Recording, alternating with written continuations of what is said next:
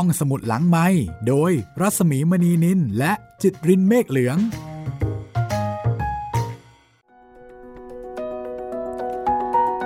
สวัสดีค่ะต้อนรับคุณผู้ฟังเข้าสู่ห้องสมุดหลังไม้กลับมาเจอเจอกันอีกครั้งหนึ่งแล้วค่ะ สวัสดีคุณจิตริน สวัสดีครับพี่หมี วันนี้น่าจะเป็นวันที่คุณจิตรินรอคอยเลยทีเดียวนะคะ ก็ไม่เชิงครับพี่ เรียกว่าเป็นเรื่องที่เข้าทางมากกว่าครับ โจโฉนายกตลอดการมาแล้วค่ะ ครับ หลายคนที่เคยเรียกร้องว่าอ่านสามก๊กให้ฟังหน่อยก็ขอเล่าเรื่องโจโฉก่อนแล้วกันนะครับ ก็เป็นส่วนหนึ่งของสามก๊กแล้วก็เป็นตัวละครสำคัญของสามก๊กโอ้โหด้วย เป็นส่วนใหญ่มากๆของอืมสามก๊กเลยครับ คุณจิตรินอ่านสามก๊กแล้ว อ่านสามก๊กฉบับเจ้าพระยาพระคลังหนจบหนึ่งรอบครับ อืมค่ะ แล้วก็สำนวนต่างๆก็หาอ่านเอาครับ อย่างเช่นสำนวนของท่านยาขอบ ฉบับวณิพกอ่าหรือว่าจะเป็นสำนวนอื่นๆ แบบพวกการ์ตูน หรือว่าค่ะเกล็ดเล็กเกล็ดน้อยก็เคยอ่านครับ แต่ว่าสำหรับฉบับนายทุนเนี่ยยังไม่เคยอ่านครับ มีหลายเวอร์ชั่นมากเลยนะคะ ครับผมคุณอ่านฉบับวันนี้พกเรียบร้อยแล้วครับผมเพราะฉะนั้นคุณก็ควรจะต้องอ่านฉบับนายทุนค่ะ ใช่ครับ และที่จริงมี ฉบับของนักธุรกิจด้วยนะครับพี่ อันนี้ก็เป็นของนักเขียนรุ่นหลังแล้ว ก็ไม่ใช่ฉบับของนายทุนเหมือนกันหลายคนอสับสนว่าเอ๊ะฉบับเดียวกันหรือเปล่าไม่ใช่อืมแล้วแต่ว่าผู้เขียนเนี่ยจะเลือกมองจากมุมไหนใช่ครับ หรือว่าจะเอาเนื้อหาเอาไปใช้ในแง่ไหน ใช่ ซึ่งจริงๆ แล้วก็ใช้ได้ในหลายแง่หลายด้านมากเลยนะคะ ครับ จะใช้ในแง่ของการดำเนินชีวิตบางคนก็เอาไปใช้นะอืม ธุรกิจนี่ก็ใช้ แต่ว่าในเนื้อเรื่องนี้จริงๆเนี่ยเป็นเรื่องของการสงคราม ใช่โหแต่ว่าระหว่างการสงครามเนี่ยครับมันก็มีเรื่องอาองค์ประกอบอื่นๆ เยอะแยะมากมายไปหมดนะครับพี่การเมืองภายในอืมการดูแลคนของตัวเอง หรือว่าการดูแลคนของอีกฝั่งหนึ่งไม่ว่าจะเป็นศัตรูหรือมิตร อันนี้ก็เลยทำให้สามก๊กนี่มีความโดดเด่นในแง่ของการบริหารจัดการคน ใช่ไหมการดูคนครับการใช้คน แล้วก็เล่ห์เหลี่ยมต่างมีหมดแล้วนะคะในนี้ๆครับ ก็เรียกว่าเป็นคัมภีร์ที่ใช้ได้หลายสถานเลยทีเดียวครับผมนะคะ ทีนี้สามก๊กมีหลายฉบับหลายสำนวน นอกเหนือจากฉบับของเจ้าพระยาพระคลังหนครับ ฉบับวณิพกของยาขอบก็ดูเหมือนว่าจะเป็นฉบับที่ได้รับความนิยมครับและนั่นก็เป็นที่มาของฉบับนี้นะคะครับอ่าโจโฉนายกตลอดกาลเนี่ยเป็นหนึ่งในสองเรื่องสองเล่มของสามก๊กฉบับในทุนครับ ซึ่งเขียนล้อกันนะคะล้อกับวันนิพกนะพี่เพราะว่าใช่มีวันตรนิงพกข้ามไงใช่อ่าฮะอันนี้ฉบับในทุนมองอีกมุมหนึ่งครับ ผู้ประพันธ์ก็คือหม่อมราชวงศ์คึกฤทธิ์ปราโมทนะคะ ซึ่งท่านก็เป็นนักเขียนเป็นนักปราชญ์เคยเป็นนายกรัฐมนตรีครับแล้วก็ต้องบอกว่าบทบาทที่เด่นมาก ๆ ของท่านก็คือท่านเป็นนักเล่าเรื่องที่ใช่สนุกมาก ๆ นะคะ จริง ๆ ขนาดชื่อโจโฉนายกตลอดการเนี่ยยังล้อกับฉบับยาขอบเลยครับ เพราะว่ายาขอบเป็นโจโฉผู้ไม่ยอมให้โลกทรยศอืม ผู้ไม่ยอมให้โลกทรยศแล้วมันล้อกับนายกตลอดการตรงไหนเฮ้ยจริง ๆ มันเหมือนนัยยะของคำสองคำนี้มันใกล้ ๆ กันครับ คือ เป็นนายกตลอดการ และไม่ยอมให้ใครทรยศได้ เพราะฉะนั้นตัวเองก็เลยเป็นนายกตลอดการอะไรอย่างเงี้ยพี่ อืม อันนี้มองจากมุมสามก๊กใช่ไหมครับผมในมุมของการเมืองเนี่ย อันนี้หลายท่านก็ ฝากไว้เป็นการบ้านอาจจะลองไปค้นหากันดูนะคะว่าครับผมนายกตลอดการในมุมของการเมืองในยุคนั้นเนี่ยท่านต้องการที่จะเสียดสีใคร ในยุคของหม่อมราชวงศ์ในยุคคึกฤทธิ์นั้นนะคะครับนะคะถ้าเป็นในยุคนี้เนี่ยก็อาจจะรู้ก็อาจจะเนี่ยหลายคนฟังแล้วก็จะนึกถึงใครคนหนึ่งว่าเอ๊ะจะเป็นนายกตลอดกาลคเลรับยหรือผมเปล่าอะไรทำนองนั้นนะคะ แต่ว่าบริบทแบบนี้เนี่ยมันไม่ได้เพิ่งเกิด ในอดีตมันก็เคยเกิดมาแล้ว แล้วบางทีก็จะมี คำถามว่าจะเป็นนายกตลอดกาลเลยเหรออืมอ่าแต่ว่ายุคนั้นสมัยนั้นเนี่ยคือใครครับนะคะอันนี้เราละเอาไว้ก่อนกันละกันครับ ลองไปดูคำนำสักนิดหนึ่งค่ะครับคำนำของสำนักพิมพ์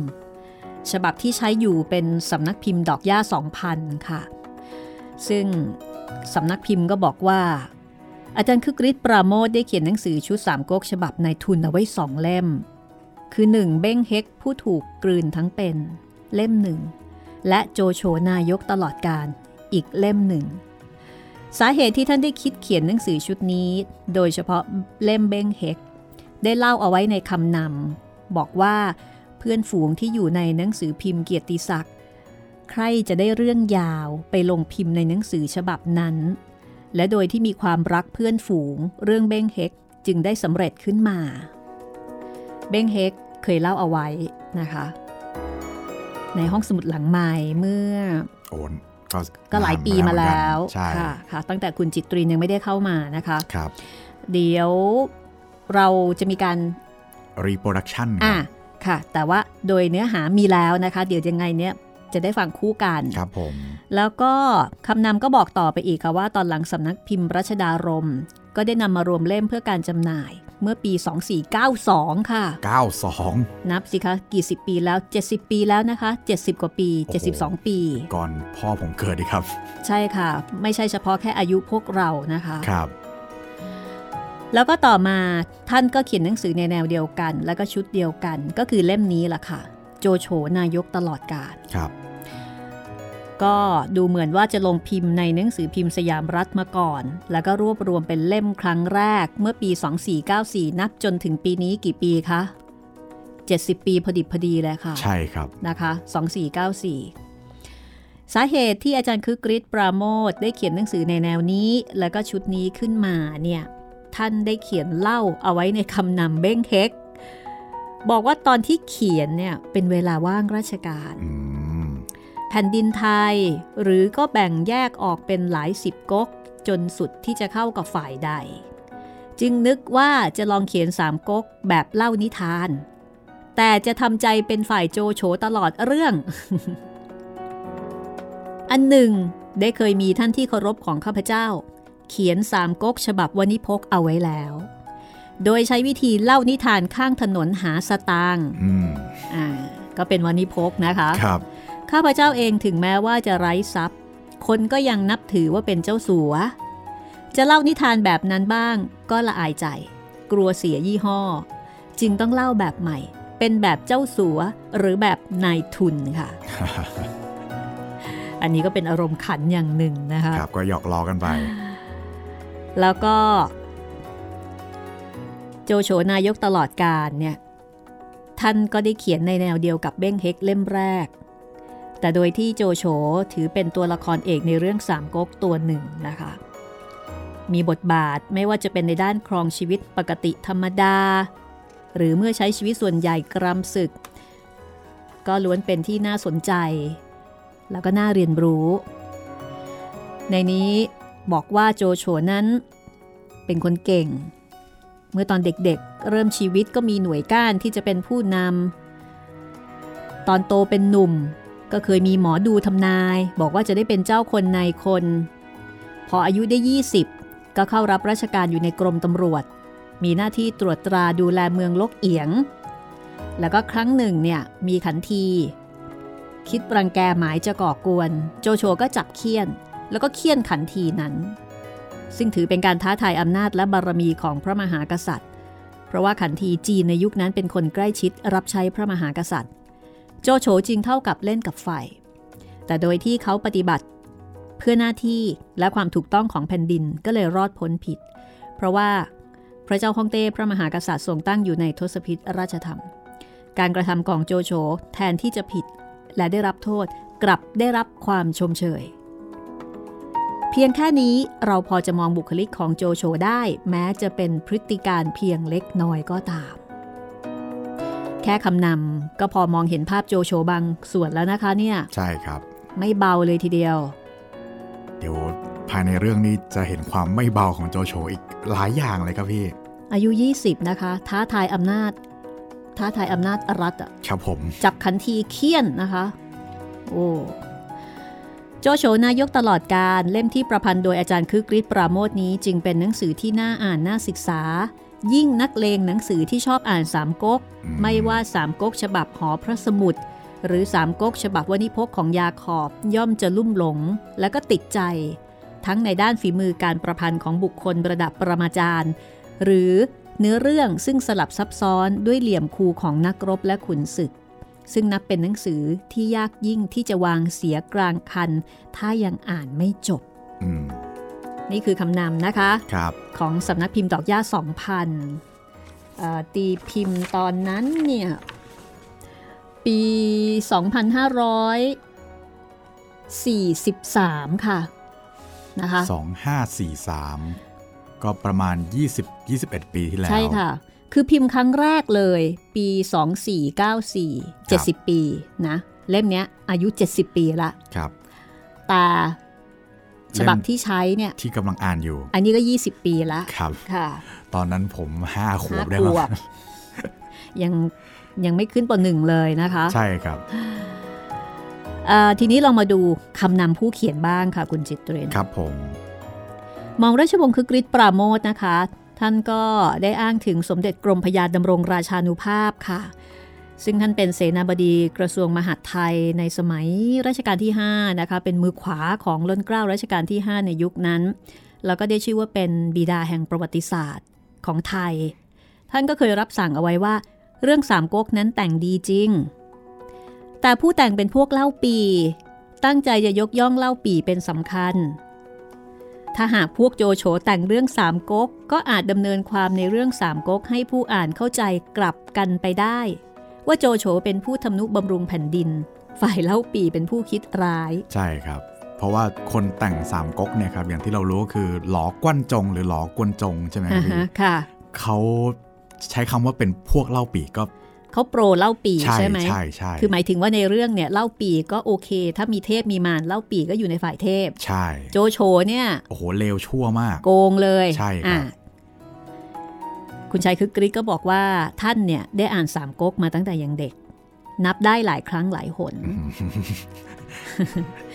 อาจจะเกิน3ก็ได้มั้งคะครับผมขณะใดที่เห็นว่าวิธีเรียงความภาษาไทยของตนอ่อนลง ก็ต้องถือสามก๊กเป็นตำรา เอามาอ่านฟื้นฟูความรู้ ยิ่งได้อ่านสามก๊กมากครั้งเข้า ก็ยิ่งมีใจฝักใฝ่เป็นข้างโจโฉมากขึ้นทุกที อันนี้ขอคำนะคะอืม เจดคิดว่าหลายคนยิ่งอ่านยิ่งชอบโจโฉนะครับ แต่ว่าหลายคนยิ่งอ่านยิ่งเกลียดโจโฉก็มี อืม เดี๋ยวเราจะได้รู้นะคะว่าคุณคุณฟังไปแล้วเนี่ย คุณจะรู้สึกยังไงกับโจโฉนะคะ ครับ ขณะที่เขียนนั้นก็เป็นเวลาว่างราชการ แผ่นดินไทยหรือก็แบ่งแยกออกเป็นหลายสิบก๊ก จนสุดที่จะเข้ากับฝ่ายใด ก็คือบริบทการเมืองในยุคนั้นเนี่ยนะคะ ครับ เมื่อ 70 ปีที่แล้วเนี่ยนะคะ จึงนึกว่าจะลองเขียนสามก๊กแบบเล่านิทาน แต่ทำใจเป็นฝ่ายโจโฉตลอดเรื่อง แล้วก็อย่างที่ได้อ่านไปเมื่อกี้นี่บอกว่า เนี่ย ได้เคยมีเอ่อยาขอบก็คือเป็นท่านที่เคารพของข้าพเจ้าเขียนฉบับวนิพกเอาไว้ครับแล้วก็ใช้วิธีเล่านิทาน ข้างถนนหาสตังค์แต่ท่านเองเนี่ยทำไม่ได้ ท่านเป็นหม่อมราชวงศ์นะคะ คนก็นับหน้าถือตา ในนี้ท่านก็บอกคนก็ยังนับถือว่าเป็นเจ้าสัวอืมจะทำแบบนั้นมันก็ไม่ใช่ทาง อันนี้พูดภาษาเราๆเนี่ยนะคะครับผมท่านก็เลยบอกว่าก็ต้องเล่าแบบใหม่ เป็นแบบเจ้าสัว หรือแบบนายทุนดังที่ท่านจะได้ฟังต่อไปนี้ เพราะฉะนั้นนะคะ เดี๋ยวเราลองมาฟังกันว่า โจโฉนายกตลอดการ ฉบับนายทุน มองจากมุมของโจโฉเนี่ย จะสนุกน่าสนใจ แล้วก็น่าเรียนรู้ขนาดไหนนะคะ เราจะใช้วิธีอ่านบ้าง เล่าบ้าง คุยคุยบ้างบ้างสลับกันไปครับเพราะว่าเรื่องนี้เป็นส่วนหนึ่งของวรรณกรรมหนึ่งในสี่วรรณกรรม ชั้นเยี่ยมชิ้นยอดของจีนครับแล้วก็ตัวละครเยอะ เยอะมากๆใช่ไหมครับในเรื่องซับซ้อนบางทีถ้าเกิดว่าคนที่ไม่มีพื้นมาก่อนอย่างเงี้ย อาจจะสับสนนิดหน่อยเดี๋ยวอาจจะงง ก็นะคะเดี๋ยวระหว่างทางถ้ามีตัวไหนหรืออะไรจะคออะยมีเสริแวะมพักคุณจิตรินเคยอ่านมาแล้วครับผมนะเดี๋ยวผคะมจะคอยแบบค่ะทำให้เห็นภาพรวมๆได้อะถ้างั้นนะคะ เราไปที่บทแรกกันก่อนเลย คือต้องบอกไว้ก่อนนะคะว่าท่านเล่าแบบนิทาน แล้วก็จะมีทั้งเนื้อหาที่ เป็นเรื่องของโจโฉโดยตรง และขณะเดียวกันบางครั้งท่านก็จะมีเลี้ยวมาที่บริบทปัจจุบัน มีเน็บมีอย่างที่ภาษาสมัยนี้เขาเรียกว่าแซะบ้างอะไรบ้างนะคะ ก็เรียกว่าเป็นสีสัน ที่ทำให้เนื้อเรื่องเนี่ยมันมันกลมกลืนมันมันมีสเสน่ห์คือถ้าเป็นคนในยุคนั้นฟังเนี่ยเขาจะร้องอ๋อว่าอันนี้หมายถึงใคร อันนี้เด็บใครอันนี้ว่าใครนะคะ แต่ว่า เดี๋ยวเราจะอ่านให้ฟัง โดยเฉพาะในในส่วนที่เป็นบริบททางการเมืองในยุคนั้น ซึ่งผสมผสานกันไป เดี๋ยวเราเริ่มบทที่1นนะคะ ซึ่งเป็นตอนเริ่มต้นของสามก๊กโจโฉนายกตลอดการกันเลยนะคะ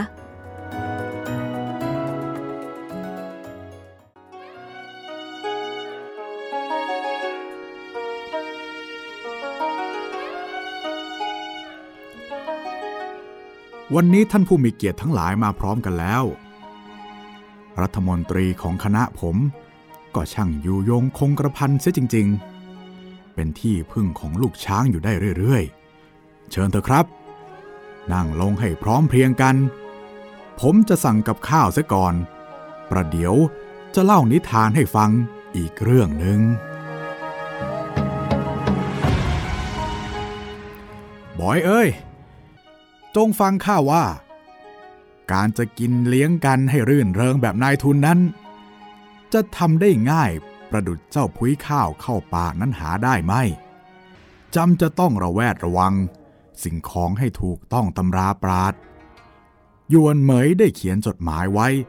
เมื่อสองร้อยกว่าปีมาแล้ว เจ้าเป็นจีนรุ่นหลัง ฉันใดจะรู้จักท่านได้ ข้าจะเล่าให้เจ้าฟัง ปราดได้กล่าวไว้อย่างนี้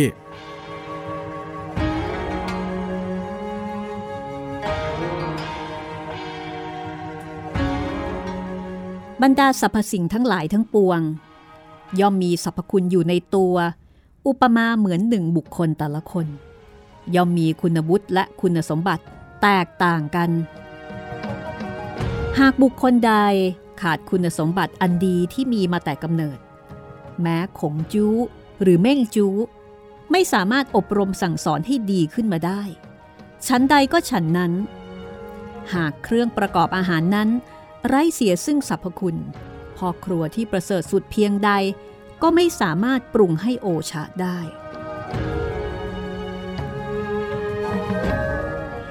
การบริโภคอาหารนั้น เป็นไปตามลำดับ ของเค็มนั้นจะต้องมาก่อน แล้วจึงจะถึงของจืด ของหนักต้องมาก่อนของเบา ของแห้งต้องมาก่อนของน้ำ อย่าปล่อยให้รสใดยิ่งย่อนกว่ารสอื่น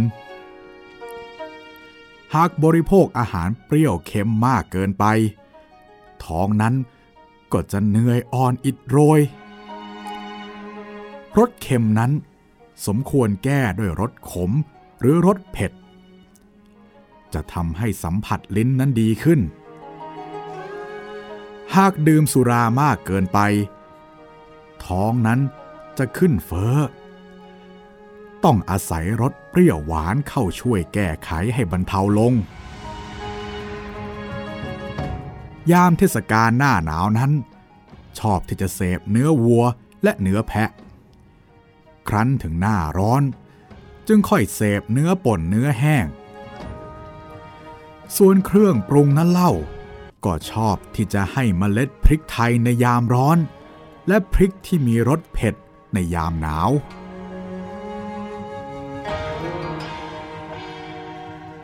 จงอย่าบริโภคอาหารทางหู ทั้งนี้ หมายความว่า อย่าสั่งแต่อาหารที่มีชื่อเสียงแปลกประหลาด หรือเป็นของหายากมาจากทางไกล เต้าหู้นั้น ถ้าเป็นอย่างดีก็มีรสเลิศกว่าลังนก หน่อไม้อ่อนนั้น ถ้าปรุงให้ดี ก็จะโอชะยิ่งกว่าปลิงทะเล ซีอัศวินแห่งโต๊ะอาหาร หาใช่อื่นไกลไม่ คือไก่ หมู ปลาและเป็ดนั่นเอง จงอย่าบริโภคอาหารทางตา ทั้งนี้หมายความว่า อย่าวางอาหารนานาชนิดไว้เต็มโต๊ะ จนมิอาจรู้ว่า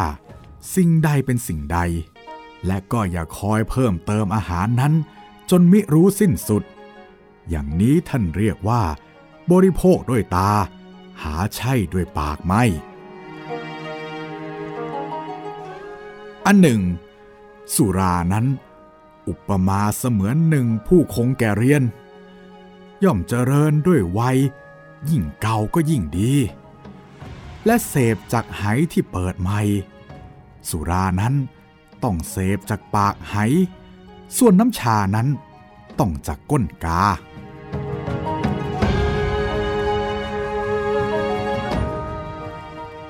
บอยเอ้ย เจ้านี่อุปมาเสมือนหนึ่งเนื้อเน่า จ้าหุงต้มต่อไป ก็หาประโยชน์สาระอันใดไม่ได้ ถ้าเจ้ามีสติปัญญาดีจริง ป่านชะนี้ จะไม่เป็นแม่ทัพคอมมิวนิสต์ไปแล้วหรือจงไปยกกับข้าวมาดังที่เคยสั่งไว้ตามระเบียบ ก่อนอื่นไปเอาเหล้าคุมเมล ชนิดกินแล้วปากลุกเป็นไฟ แล้วก็เอาเบียร์เย็นๆมาคอยไว้ดับเวลาปากข้าลุกเป็นไฟขึ้นมา ขอเชิญฟังกันให้ดีๆ ผมจะเล่าเรื่องของวีรบุรุษ ผู้มีความซื่อสัตย์กตัญญูรัฐบุรุษที่ได้เสียสละและเสี่ยงชีวิตหลายครั้ง เพื่อก่อให้เกิดเสถียรภาพทางการเมือง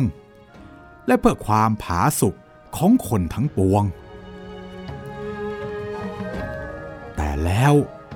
กลับถูกใส่ร้ายป้ายสีว่าเป็นผู้ทรยศต่อแผ่นดินมาหลายศตวรรษด้วยหนังสือโสมมสกปรก ที่ฝ่ายปฏิปักษ์เป็นผู้เขียนขึ้น เรียกว่าสามก๊กเขาผู้นั้นคือใครเล่า หาใช่ใครอื่นไกลไม่ เขาคือโจโฉนายกรัฐมนตรี ถูกต้องตามกฎหมายแห่งประเทศจีน ในรัชสมัยพระเจ้าเฮียนเต้ ผู้ครองตำแหน่งนี้ไว้ตลอดอายุไข ผู้เป็นนายกตลอดการโดยแท้จริง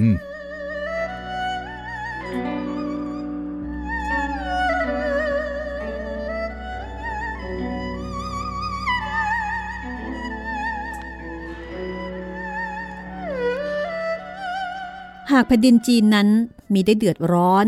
หากพระเจ้าแผ่นดินผู้ปกครองประเทศนั้นตั้งอยู่ในทศพิธราชธรรม บางทีชื่อเสียงโจโฉก็อาจจะไม่ได้ปรากฏในแผ่นดินมาจนตราบเท่าทุกวันนี้ แต่การหาเป็นเช่นนั้นไม่ พระเจ้าเลนเต้เคยตรัสไว้ว่า มิได้ตั้งอยู่ในโบราณราชประเพณี และมิได้คบหาคนมีสัตยธรรม เชื่อแต่คนอันเป็นอาสัตว์ประพฤติตามอำเภอใจของพระองค์เสียราชประเพณีไป ดังนั้นพวกขันที ซึ่งอยู่ในราชสำนักใกล้ชิดพระองค์ จึงฉวยโอกาสกระทำการหยาบช้าต่างๆ มีผลให้แผ่นดินจีนลุกเป็นไฟ แผ่นดินจีนนั้นปรากฏว่าได้รับความเดือดร้อนจากพวกขันทีนี้มาหลายครั้งหลายหน เพราะว่าขันทีนี้อยู่ใกล้ชิดกับพระเจ้าแผ่นดิน มีโอกาสเพชรทูลชักนำไปในทางใดก็ได้ ขณะใดที่พระเจ้าแผ่นดินนั้นอ่อนแอ ฝ่ายขันทีก็กลายเป็นผู้ควบคุมพระเจ้าแผ่นดินไป ขันทีก็จะเป็นผู้ที่เข้านอกออกในพระราชสำนักได้ทุกแห่ง เป็นผู้รับใช้ใกล้ชิด เพราะว่าเป็นบุคคลที่ไว้วางใจโดยสนิทว่าจะไม่ไปยุ่งเกี่ยวกับสนมกำนันซึ่งมีเป็นจำนวนมาก เพราะว่าขันทีเป็นผู้ชายที่ตอนแล้วไม่มีความรู้สึกทางเพศอีกต่อไป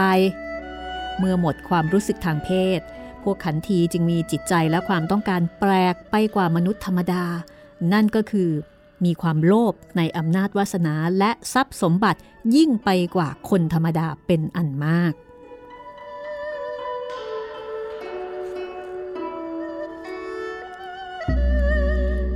ขันทีในพระราชสำนักแห่งพระเจ้ากรุงจีน มีเป็นจำนวนมาก แล้วก็มีจำนวนเพิ่มเติมขึ้นเรื่อยๆพ่อแม่บางคนก็ตัดสินใจตอนบุตรของตนยังเล็กๆ เพื่อให้บุตรของตนได้เป็นขันทีมีโอกาสได้มีบุญวาสนาต่อไป ผู้ชายบางคนก็ตอนตนเองด้วยความสมัครใจ เพื่อจะได้เป็นขันทีหาเลี้ยงบุตรภรรยาแล้วก็ครอบครัว เพราะว่าอาชีพอื่นนั้นไม่ร่ำรวยเท่า ที่นาพระราชวังนั้น มีร้านรับจ้างตอนมนุษย์เป็นอาชีพ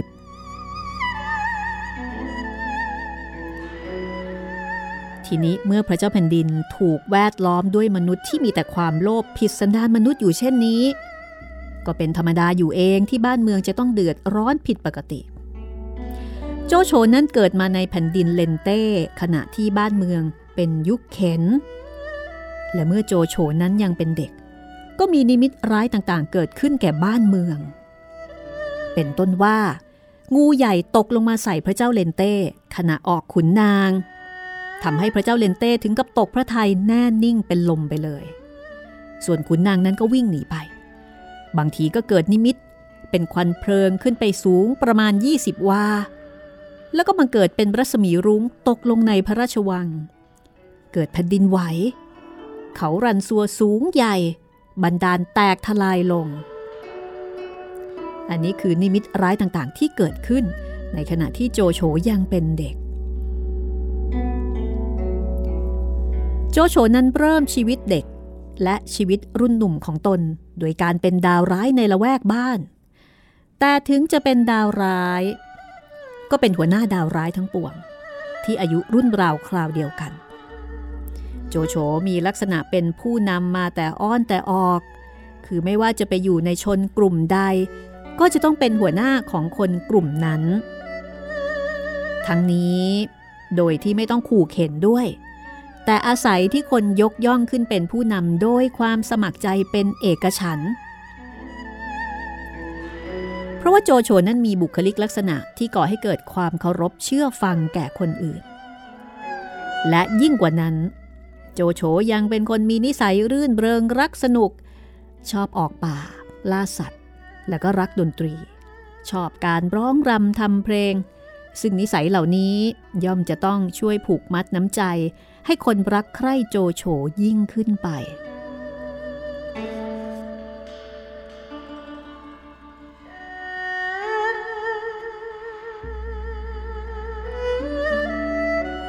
ธรรมดาของคนเรานั้นจะเป็นผู้นำคนได้หรือไม่ได้ ย่อมอยู่ที่นิสัย ซึ่งก็ถือเป็นพรสวรรค์อย่างหนึ่งที่มีมาแต่อ้อนแต่ออก คนทุกคนย่อมมีเจตนาดีต่อบ้านเมืองเท่า ๆกัน อย่างในเรื่องสามก๊กนี้ ก็มีโจโฉเล่าปี แล้วก็ซุนกวน ทั้งสามคนนี้ก็ย่อมปรารถนาดีต่อบ้านเมืองของตนเป็นเบื้องแรกด้วยกันทั้งสิ้น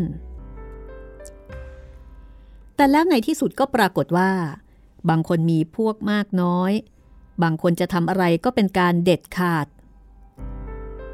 มีผู้ยำเยเกรงใจ บางคนทำสิ่งใดไม่สำเร็จ ทั้งนี้ก็ด้วยบุคลิกลักษณะแล้วก็พรสวรรค์ดังที่ได้กล่าวมาแล้วข้างต้น คนวางคนพยายามเลี้ยงผู้คนเอาไว้เป็นกำลัง แต่ก็หามีใครรักจริงจังไม่ ในขณะที่คนบางคนมีความรู้ความสามารถพร้อมทุกประการ แต่ก็หามีใครนับถือจริงจังไม่ แต่บางคนชอบคบเพื่อนฝูง มีเสน่ห์ในตัวเอง ใครเห็น ใครต้องรัก คนดังนั้น ไปอยู่ที่ใด ก็ต้องเป็นหัวหน้าฝูงเป็นจากคน โจโฉก็เป็นคนหนึ่ง ที่มีลักษณะดังนี้ สัญญลักษณ์แห่งความเป็นโจโฉจึงได้ปรากฏ ตั้งแต่ยังเป็นเด็กเล็ก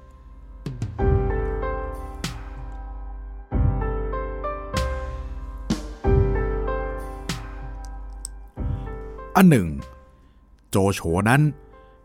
เป็นคนสูงประมาณห้าศอก จักษุเล็ก นวดยาว และมีลักษณะดีด้วยประการทั้งปวง จนหมอดูไม่ว่าคนไหนคนนั้น ลงได้เห็นลักษณะโจโฉแล้ว เป็นต้องทักทายทุกคนไปว่า ต่อไปเบื้องหน้าจะได้เป็นใหญ่ในแผ่นดิน แต่โจโฉนั้นไม่ใช่คนประมาทหรือถือในโชคลางเท่าใดนัก ได้ยินหมอดูทายครั้งใด ก็ได้แต่หัวเราะ แล้วก็นิ่งอยู่ แต่โดยเหตุที่โจโฉเกิดมาในระหว่างยุคเข็น ความคิดที่จะทำนุบำรุงแผ่นดิน จึงร้อนระอุคุกรุนอยู่ภายในไม่ขาด พอโจโฉอายุได้ 20 ปี ก็เข้ารับราชการเป็นครั้งแรกอยู่ในกรมตำรวจ มีหน้าที่ตรวจตราเมืองลกเอียง ในเวลาค่ำคืนคำสั่งนั้นมีอยู่ว่า มิให้คนสัญจรไปมาในเขตประตูเมืองในเวลากลางคืน เพื่อปฏิบัติตามคำสั่ง โจโฉจึงได้เอาไม้ปักไว้ทั้งสี่ประตูเมือง เป็นเครื่องหมายสำคัญให้คนได้รู้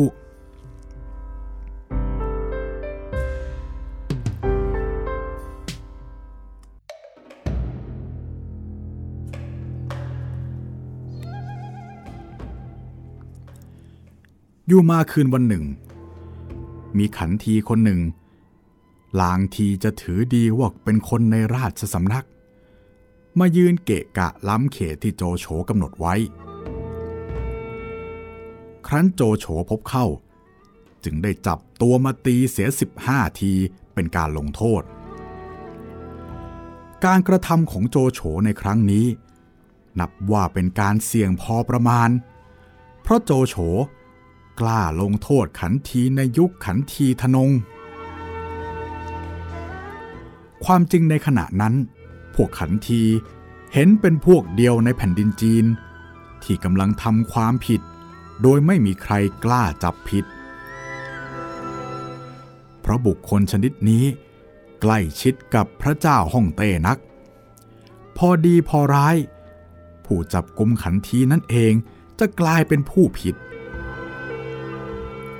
ที่โจโฉกล้าเสี่ยงจับขันทีมาโบยตามอาญาบ้านเมืองคราวนี้ จึงแสดงให้เห็นแต่แรกเริ่มแล้วว่า โจโฉทำราชการโดยเห็นแก่หน้าที่ มิได้เห็นแก่หน้าบุคคล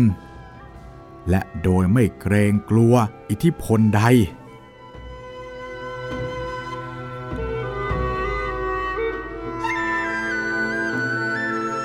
ดังนั้นการกระทำของโจโฉในคราวนี้แทนที่จะเป็นผิด ก็กลับกลายเป็นความดีความชอบชรอยพระเจ้าเลนเต้นั้น พระกันจะยังไม่เบาถึงขนาดขนนกหรือสำลี หรือมิฉะนั้น ขันทีที่โจโฉจับมาเคี่ยนนั้น ก็เห็นจะเป็นขันทีชั้นเลวเต็มที โจโฉจึงไม่มีผิด ตั้งแต่นั้นมา โจโฉทำราชการเข้มแข็งยิ่งขึ้นทุกวัน คนทั้งปวงยำเกรงเป็นอันมาก พระเจ้าเลนเต้จึงตั้งให้เป็นตุนชิวเหลงซึ่งถ้าแปลเป็นไทย ก็เห็นจะต้องแปลว่า นายตำรวจชั้นอัศวิน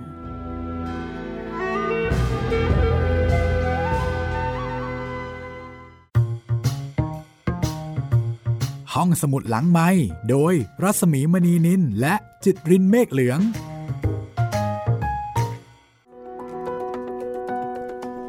นี่คือบทเริ่มต้นนะคะ ครับ ของโจโฉนายกตลอดการค่ะ ตอนนี้สำอออายุได้ประมาณสักยี่สิบใช่ นะคะ แล้วก็จริงๆ ถ้าเป็น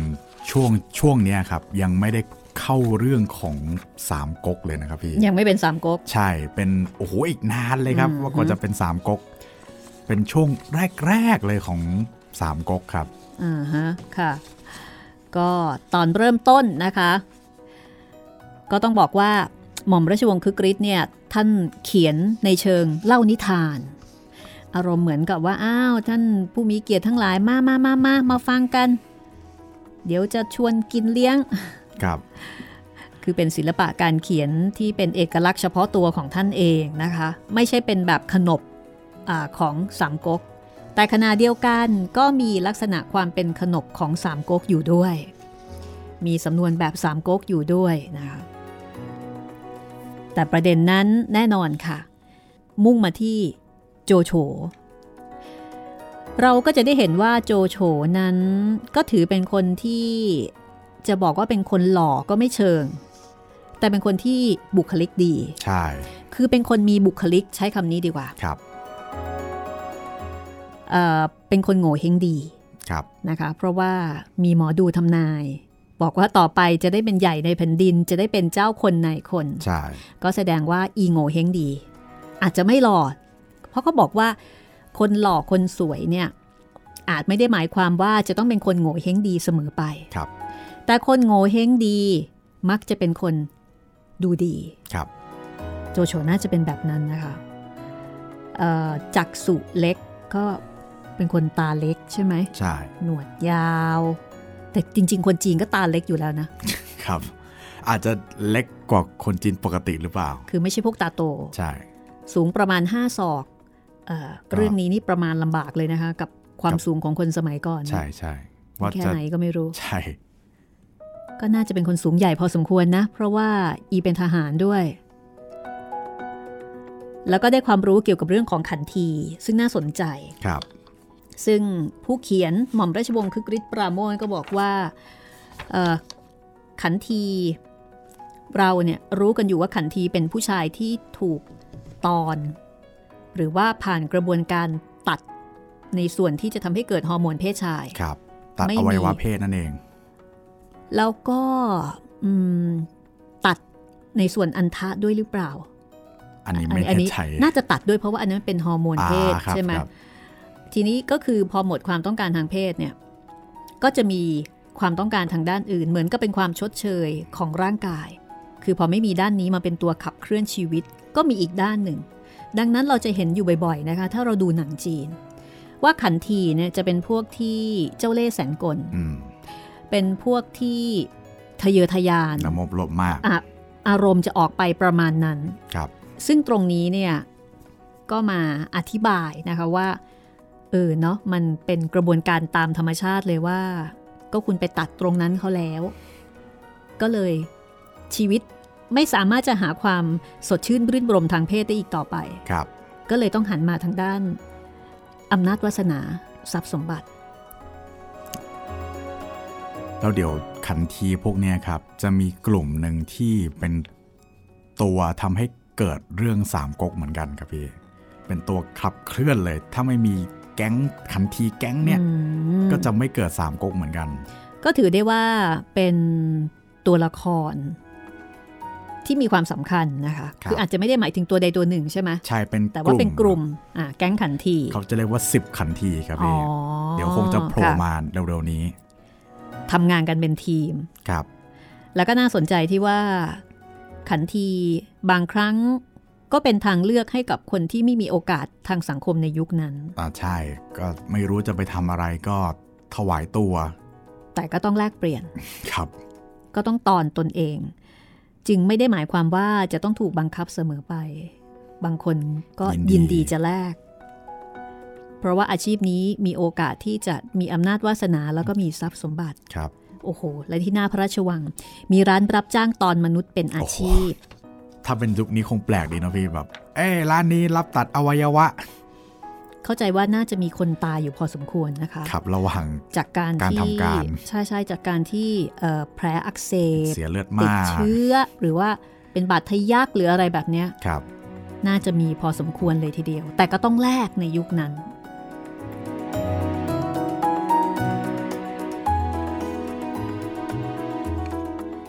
ดี๋ยวเราจะเข้าบทที่สองครับเออจริงๆแล้วก่อนที่จะเข้าบทที่สองเนี่ยนะคะ เดี๋ยวก็จะเริ่มได้ไม่มากนัก เอาเป็นว่า เดี๋ยวเราอ่านจดหมายกันดีกว่า ครับผม เพราะเกรงว่า เวลาจะไม่พอนะใช่พี่เวลาจะไม่พอ ตอนหน้านะคะ เดี๋ยวเราจะมาเริ่มบทที่สองซึ่งบทที่สองนี้ เราจะได้รู้จักกับตัวละครอื่นอีกเยอะมากเลยครับๆอ่าแล้วก็จะเป็นตัวละครที่อยู่กับเราไปอีกนาน ไม่ว่าจะเป็นเล่าปีครับ เตียวหุยกวนอู จะมี 3 คนนี้นะคะ ซึ่งผู้เขียนคือคุณชัยคึกฤทธิ์เนี่ยท่านก็เขียนด้วยอารมณ์ขันเป็นลักษณะของผู้เล่าเรื่องบอกว่า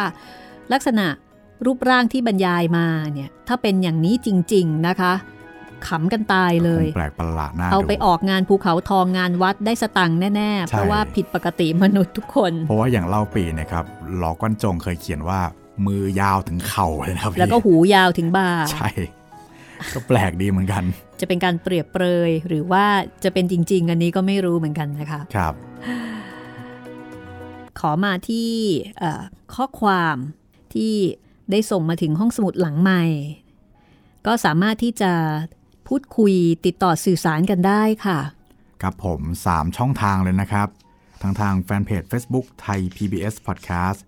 แฟนเพจของพี่หมีรัศมีมณีนินแล้วก็ทาง YouTube นะครับ ฟังคลิปไหน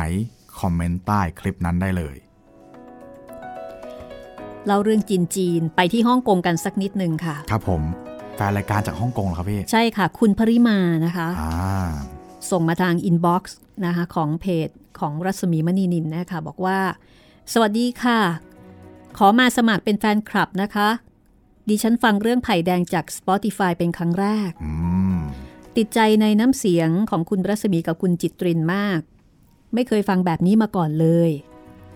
ตอนนี้ก็ติดตามฟังหลายชีวิตอยู่ด้วยค่ะโอ้ขอบคุณมากเลยครับดิฉันเป็นเชฟทำขนมอยู่ที่ฮ่องกง อ๋อจำได้แล้วคนนี้นี่เองที่เคยจดหมายมาหาเราก่อนหน้านี้อืม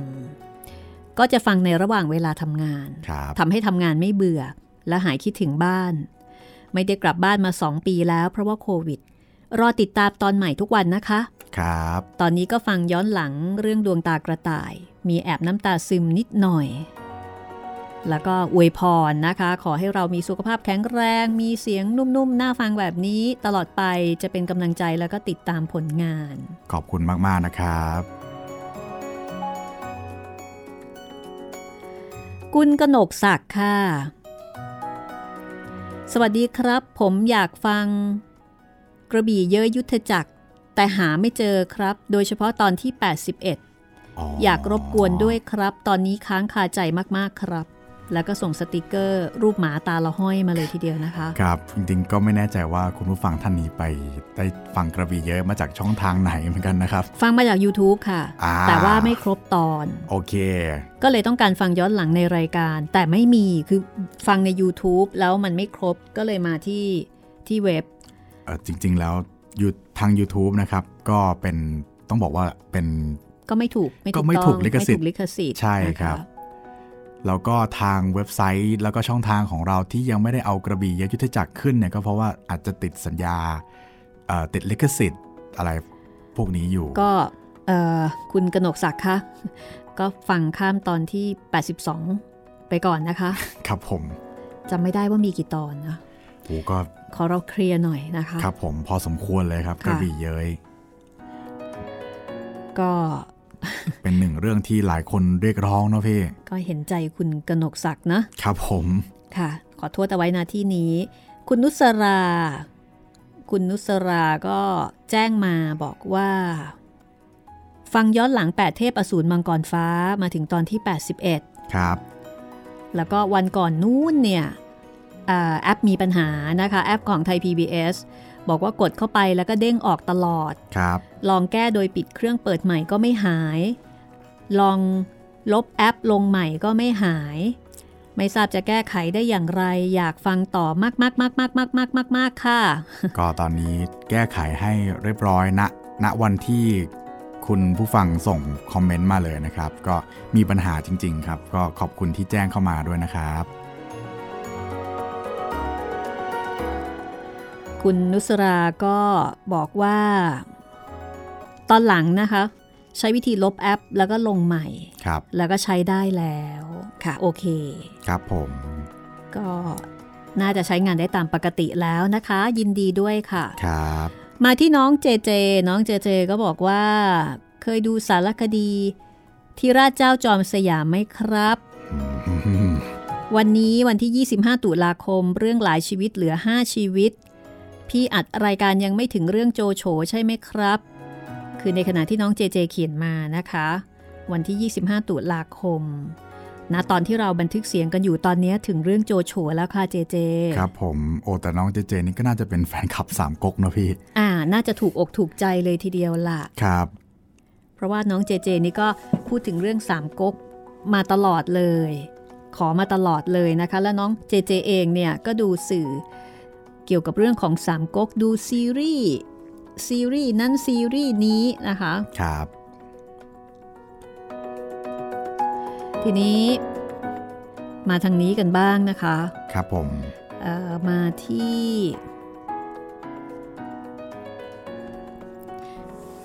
ที่เพจนะคะที่หน้าเพจ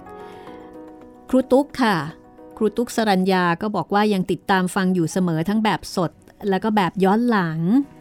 อ๋อสวัสดีนะครับครูตุ๊กไม่ได้เจอกันนานเลยค่ะ คุณนกค่ะ หาฟังไผ่แดงใน YouTube ไม่ได้ค่ะ ใช่ครับ ยังไม่ได้ลงยังไม่ได้ลงครัค่ะบรอแป๊บหนึ่งเรียกว่านะคะยังไงดี อยากให้ไปฟังกันทางเว็บไซต์ก่อนครับค่ะทาง YouTube ก็อาจจะลงช้านิดนึงอืมลงเรื่องเก่าๆก่อนอะไรอย่างนี้ แต่ว่าอีกไม่นานครับ ได้ฟังทาง YouTube แน่นอน คุณพลบริตบอกว่าเคยติดงอมแงมตอนฟัง Little Princess แล้วก็แอนนาแฟรงแอนแฟรงอืม ครับ ค่ะ คุณรักชาติศาสตร์กษัตริย์ บอกว่าเพชรพระอุมา อยากให้คุณรัศมีกับคุณจิตรินอ่านให้ฟัง จริง ๆ พวกเราก็อยากอ่านนะครับ แต่ว่าก็ต้องเป็นไปตามกระบวนการครับผม คุณชนทิชา แอบติดตามห้องสมุดหลังไมค์มาสักพักใหญ่ ๆ แล้วชอบมากค่ะ โดยเฉพาะเรื่องไทย ๆ ไล่ฟังย้อนหลังเกือบทุกเรื่อง ฟังไปทำงานไปมีความสุขมาก ๆ ค่ะ ขอบคุณนะครับ จริง ๆ ไม่ต้องแอบก็ได้นะครับ ติดตามได้เลยครับ ทุกช่องทางของเรา ฟังกันแบบเต็ม ๆ ได้เลยไม่ต้องเกรงใจกันนะคะ ใช่ครับเออตอนนี้ค่ะก็แจ้งผลการรับฟังมาได้ว่าฟังจากแอปไหน ฟังยังไงนะคะครับหรือว่ามีผมติดขัดอะไรบ้างหรือเปล่า ทางเราจะได้แจ้งทางทีมงานนะ ครับผม ให้พัฒนาปรับปรุงให้ดียิ่งยิ่งขึ้น ใช่ จะฟังทางทางเว็บไซต์ทางแอปพลิเคชันของไทย PBS Podcast หรือว่าฟังจากช่องทางอื่น อย่างเช่น Spotify Google Podcast Podbean หรือว่าทาง YouTube ก็แจ้งกันมาได้นะครับ แล้วก็ถ้าให้ดีก็คือแจ้งมาด้วยว่า ใช้เครื่องมืออะไรในการรับฟัง อย่างเช่น ใช้คอมพิวเตอร์ ใช้โทรศัพท์มือถือ เป็น Android หรือว่าเป็น iOS ก็ว่าไป ถ้ามีปัญหาเดี๋ยวเราจะจัดการให้นะครับ คุณการจนาบอกว่าฟังย้อนหลังไผ่แดงจบแล้วค่ะอืมฟินมาก ขอบคุณมาก ๆ เลยครับ เห็นภาพที่เคยโตมาเลยค่ะ วัดเป็นศูนย์กลางทุกสิ่งอืมอนิจจัง ฟังแล้วแอบมีความสุข ทุกตัวละครมีสีสันชอบเวลาท่านสมภารไปคุยกับหลวงพ่อในโบสถ์ที่สุดครับคุณสมส่วนนะคะบอกว่า อ่านไลฟ์ชีวิตบ่อยมากเลยค่ะอื้อหือหลุดออกมาเป็นชิ้นๆออกหมายถึงหนังสือใช่ไหมคะอ๋อครับค่ะ ว่างๆก็หยิบขึ้นมาอ่านซ้ำไปซ้ำมา แต่ละชีวิตให้คติสอนใจดีมาก ท่านเขียนทุกเรื่องให้เราเห็นภาพบรรยากาศกลิ่นไอดินท้องถุงท้องน้ำธรรมชาติ อ่านแล้วหลับตาเห็นภาพเลยค่ะ ยอดเยี่ยมมาก ช่วงวัยเด็กๆ ฟังลุงอาคมทันนิเทศ แล้วช่วงนี้ได้ฟังคุณหมีกับคุณจิตรินปูผ้ารอนะคะ ขอบคุณมากคขรัอบคุณทั้งสองท่านค่ะ ครับ แล้วก็บอกว่าคุณจิตรินให้เสียงท่านสมภารกลาง สมกับบทประพันธ์ของท่านมาก ฟังแล้วอมยิ้มเห็นหน้าท่านคือกริชลอยมาเลยชื่นชม และเคารพท่านมากค่ะ ขอบคุณครับ คุณสุรพงศ์ติดตามทาง YouTube ครับ รายการดีมาก ๆ เลย ขออนุญาตแนะนำอยากให้เพิ่มวรรณกรรมเยาวชนเยอะ ๆ เปิดฟังในรถพร้อมกันได้ทั้งครอบครัวอืมขอบคุณมากครับ จริง ๆ วรรณกรรมเยาวชนของเราเคยอ่านไว้หลายเรื่องแล้วพี่ ใช่ค่ะ แต่ว่าอาจจะลง YouTube ไม่มากนัก ก็เดี๋ยวผมจะทยอยเอาวรรณกรรมเยาวชนลงให้เรื่อย ๆ นะครับ คุณ คุณลีก็แล้วกันนะคะ คุณครับลีก็ผมบอกว่าเป็นแฟนรายการมานาน เขียนมาสั้น ๆ คุณต้นก็บอกให้กำลังใจครับ ชอบฟังผลงานมาก คุณแสงสวงเคยขอไปแล้วได้ฟังแล้วขอบคุณนะครับอ๋อจะแสดติงดว่าตามแน่นอน เคยขอหลายชีวิตมาแล้วเนาะค่ะน่าจะได้ฟังเรียบร้อยแล้ว ขอบคุณนะครับเออตอนนี้ถ้าเกิดว่าใครที่ขอโจโฉนายกตลอดการนะคะ ตอนที่เราให้โหวตเนี่ย ก็น่าจะสมใจแล้วล่ะ วันนี้ได้ฟังแล้วครับผมคุณเจมส์บอกว่าฟังไผ่แดงแล้วนึกถึงตอนฟังคืนวันอันแสนงามเลยครับ ถ้าสองหมู่บ้านนี้มาเจอกันคงสนุกน่าดู ครับผมอ๋อแต่มันก็มีอะไรคล้ายๆ กันเนาะพี่อืมมีความเป็นชุมชน ใช่ แล้วก็มีคล้ายๆ คู่กัดกัน อ่าค่ะ ก็ใครที่ยังไม่ได้ฟังนะคะ คืนวันอันแสนงามครับ มีอยู่ในเว็บไซต์ โจมีอยู่ทุกในช่องแอปทางก็เลยมีครับนะคะ ใน YouTube ก็มีครับ ลองไปฟังกันดูย่าอินดิโกอิลาเลียนและผมอ่าฮะค่ะ คุณผู้ฟังที่ขอโจโฉนายกตลอดการนะ อันนี้ก็ได้อ่านให้ฟัง เรียบร้อยแล้ว เพราะว่าตอนที่โหวตกันโจโฉก็มาเป็นอันดับสองครับตามมาติด ๆ เลยใช่ตอนต่อไปค่ะก็จะเป็น EP 2 นะคะ เดี๋ยวเราจะมารู้จักโจโฉแล้วก็ตัวละครอื่น ๆ ในสามก๊กด้วย ครับผม ซึ่งใครที่ยังไม่เคยอ่านสามก๊กก็เหมือนกับว่าเราจะได้อ่านเรื่องนี้ แล้วเดี๋ยวอาจจะทำให้คุณรู้สึกว่าคุณอยากจะไปต่อยอด แล้วก็อาจจะไปหาสามก๊กฉบับที่เป็น ฉบับเต็มฉบับสมบูรณ์ ฉบับของเจ้าพญาพระคลังหนหรือว่าฉบับวันิพกอ่านเพิ่มเติมอีกรับนะคะผมแต่ถ้าเกิดขี้เกียจอ่าน ก็ฟังพวกเราเนี่ยแหละ ฟังห้องสมุดหลังใหม่ได้เลยค่ะ ครับนะคะ วันนี้ก็หมดเวลาค่ะ ตอนต่อไปกลับมาเจอกันใหม่ที่นี่ วันนี้เราสองคนลาไปก่อนค่ะ สวัสดีค่ะ สวัสดีครับ